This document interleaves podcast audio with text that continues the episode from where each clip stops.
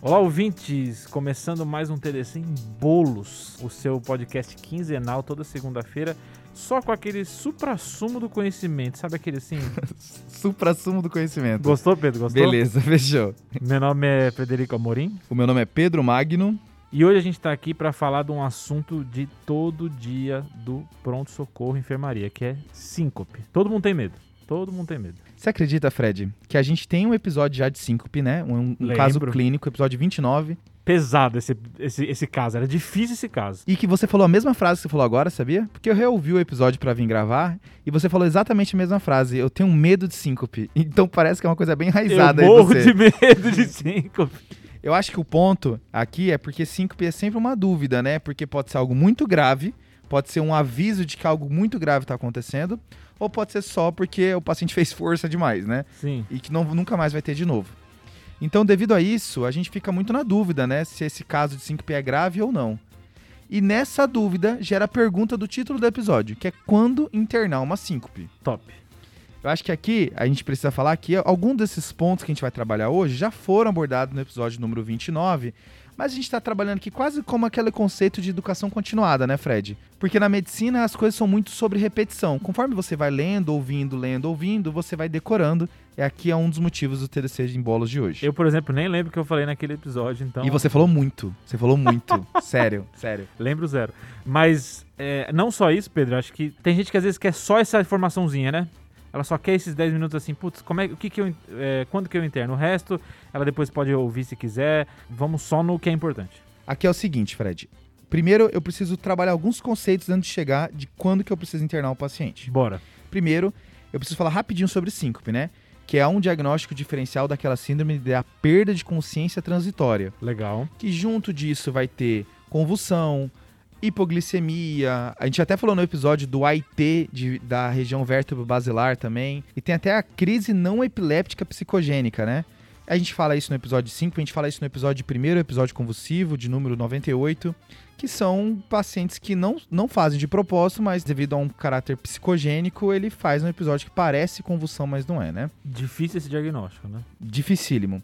De qualquer forma, síncope entra aqui, que é aquele quadro da onde o paciente ele pode ter poucos abalos, mas ele não vai ter mordedura de língua, principalmente da parte lateral, ele não vai ter o pós-ictal clássico e ele, e ele vai ter aquela recuperação rápida do nível de consciência depois do colapso, né? Perfeito. E aí, dentro da síncope, eu tenho outros diagnósticos diferenciais. Tem três possíveis causas para essa síncope que a gente precisa falar aqui. Tá. Primeiro, essa síncope pode ser devido a uma hipotensão ortostática. Legal. É por isso que todo paciente com síncope no pronto-socorro precisa fazer aquela medida de pressão arterial deitado e em pé. Tá. Existem as síncopes reflexas, que entram aquelas síncopes vasovagais, aquelas síncopes situacionais, né? Depois de fazer força, depois de se emocionar e tudo mais. Uhum. Ah, Esse, esse é comum, né? Essa é a mais comum. Cerca de 40% das síncopes no pronto-socorro são essas o motivo. Perfeito. E tem as síncopes que me preocupam, que são as síncopes cardíacas, que são principalmente as cardiopatias estruturais e as arritmias. Essas que me dão medo. Essas é o que define seu medo de síncope, né? É, porque é engraçado que tem um- um- causas muito graves e muito tranquilas, né? Acho que esse é um dos grandes problemas da síncope. E o legal é porque quando eu vou falar sobre os motivos de internar, Fred, vai ficar- você vai perceber que é muito sobre buscando a cardíaca. O que que nesse paciente, na minha frente aqui no pronto-socorro, faz eu pensar, putz, será que é cardíaca? Porque se for, esse paciente ele vai precisar ser monitorizado, ecocardio, se você conseguir fazer um holter, tudo isso pra ver se essa síncope é cardíaca mesmo ou não. Tá. A importância de saber que ela é cardíaca ou não é porque a cardíaca é mais grave. Exato. É que vai ter uma mortalidade maior depois de alguns meses, né? Entendi. O ponto aqui, Fred, é só pra não deixar batida, é que por mais que a gente vai ficar focando na cardíaca, tem causas das outras que me preocupam também. Vou dar um exemplo simples aqui. O paciente está tendo uma hipotensão ortostática por hipovolemia depois de um sangramento intestinal. Perfeito. Tá. Mas acho que aqui é muito contexto, né? Se você percebe que o paciente está tendo uma perda de volume importante, pô, peraí, essa síncope na real é só um sinal de hipovolemia que eu preciso ir atrás. Talvez nem chegue como síncope, né? Chegue com outras coisas e e faça uma síncope no meio, né? Boa. Beleza, Pedrão. Então você tá me falando que dessas três, se for cardíaca, eu interno. Para fazer mais exames, Legal. Agora, se for ou reflexa ou hipotensão postural, aí eu tô tranquilo em liberar, ou não? Exato, cuidado com essa hipotensão postural se for hipovolemia. E o Rafa, no episódio de 5, ele cita que no idoso, mesmo essas causas mais tranquilas podem ocasionar uma fratura de fêmur e tudo mais. Então você precisa ficar preocupado para ver se está tudo certo na casa desse paciente. Até pela queda dele, né? Exato. Tá. Então, se não tiver nada desses comemorativos em volta, dá para pensar em liberar esse paciente direto sem precisar fazer mais exames. Então eu tenho que achar um jeito de descobrir se é cardíaco ou não. Exato. É isso que você vai me falar. Isso. Tá. E aqui eu vou falar seis pontos que no pronto-socorro você precisa estar esperto para pensar se isso é uma síncope cardíaca ou não. Bora. Primeiro a gente vai começar com a história. Tá. E na sequência da história a gente vai perguntar o que, que aconteceu antes da síncope. Tu, tu tá falando dos pródromos, é isso, né? Isso. Aqui é o seguinte, se a pessoa tem pródromos tranquilos, como náusea, escurecimento de visão, tudo isso corrobora a hipótese de uma síncope reflexa ou hipotensão ortostática. Tá. Então, então ela avisou que ia se incompar. Exato, Fred. Aqui são pródromos do bem. São pródromos que mostram que a síncope não é perigosa. Tá. Agora, o pródromo das causas cardíacas, queria marcar dois aqui para os nossos ouvintes. O primeiro é palpitação. Começar a ter palpitação e o paciente sincopar fala a favor de arritmia. E tem o famoso ausência de pródromo, que é aquela síndrome do liga e desliga. Sei. O cara nem lembra o que aconteceu, apagou. Exato. Tava Pas- andando e pagou. ele não consegue nem antecipar a queda, ele não consegue preparar que vai cair. É, são casos que geralmente já chegam com sinais de trauma, o paciente ele já chega com hematoma, porque ele simplesmente desligou. É eu conversando com você agora e apagar, sem nem perceber que tô passando mal. Sei. Quem jogar no YouTube Jaqueline do vôlei de Smile Meu vai Deus. ver ela tendo uma síncope e ela avisa que ela tá passando mal. Você fala, ó, essa síncope é do bem. Deve ser uma síncope reflexa. A síncope liga e desliga, ela desmaia, apaga na hora. Beleza? Fechou. O segundo ponto para pensar em cardíaca, ainda continuando na nossa anamnese, vai ser sobre como que a síncope ocorreu.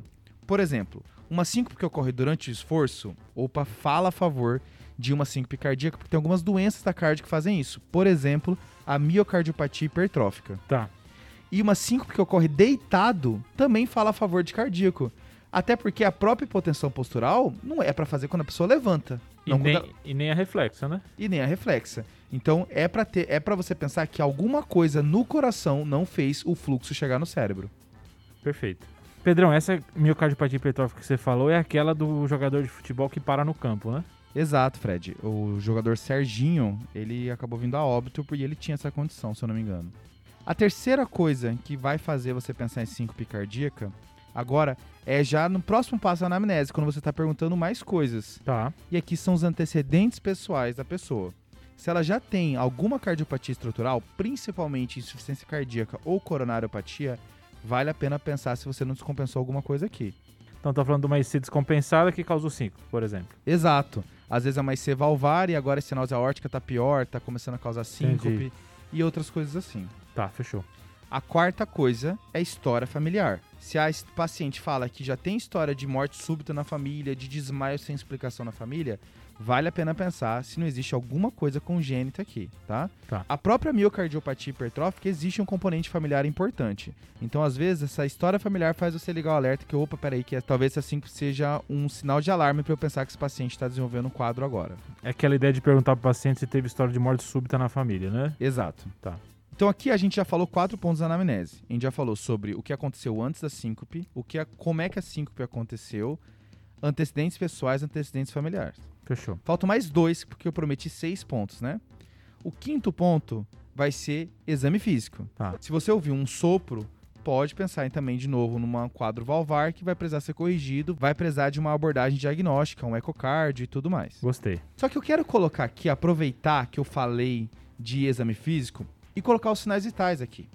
Principalmente pensando no choque da hipovolemia que eu falei lá da hipotensão postural. Tá. Então, se eu tô com choque hemorrágico iminente que abriu uma síncope agora, opa, o paciente tá hipotenso, vale a pena pensar se essa síncope não é uma hipotensão postural devido a essa hipovolemia. Fechou. E já mencionar aqui um gancho pro nosso sexto ponto.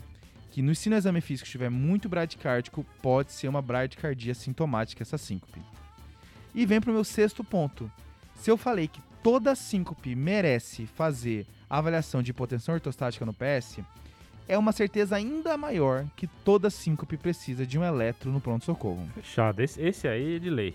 E aqui tem várias alterações no eletro que são listadas como perigosa, desde alterações isquêmicas até alterações de condução, como bloqueio de ramo, alteração de ST que pode, por exemplo, pensar em brugada, em QT longo, bradicardias, aquele MOBITS, várias. Então, o eletro alterado, como regra geral, deve precisar de uma avaliação mais minuciosa, porque pode ser a causa dessa síncope. Tá, Pedro, mas você falou desses seis pontos, não tem um scorezinho aí que eu uso, assim, tipo no, no TEP, ali, na pneumonia, não tem um scorezinho pra eu, pra eu resumir tudo isso aí? Tá, se- tô- você clínico tá sentindo falta de um score aqui, é isso, né? Claro, todo clínico gosta de uns três scores pra cada doença.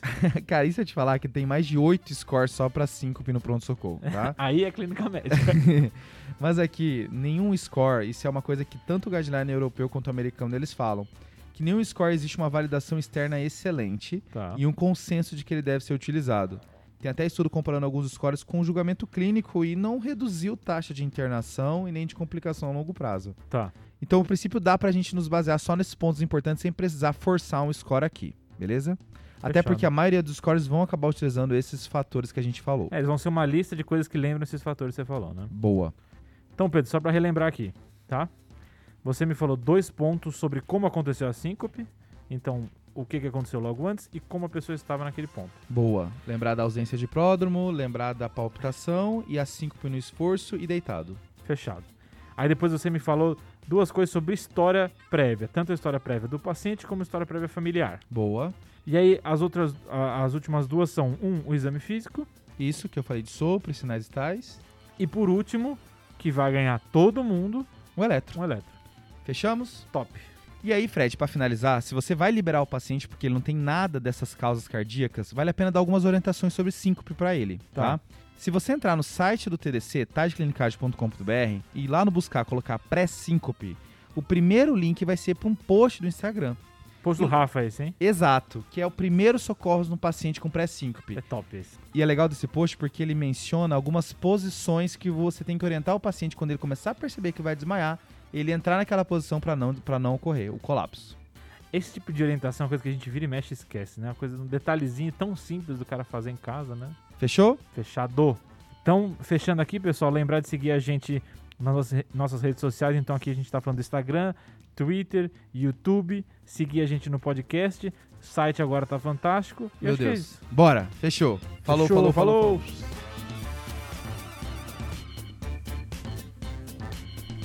Esse podcast tem como objetivo educação médica. Não utilize como recomendação. Para isso, procure o seu médico.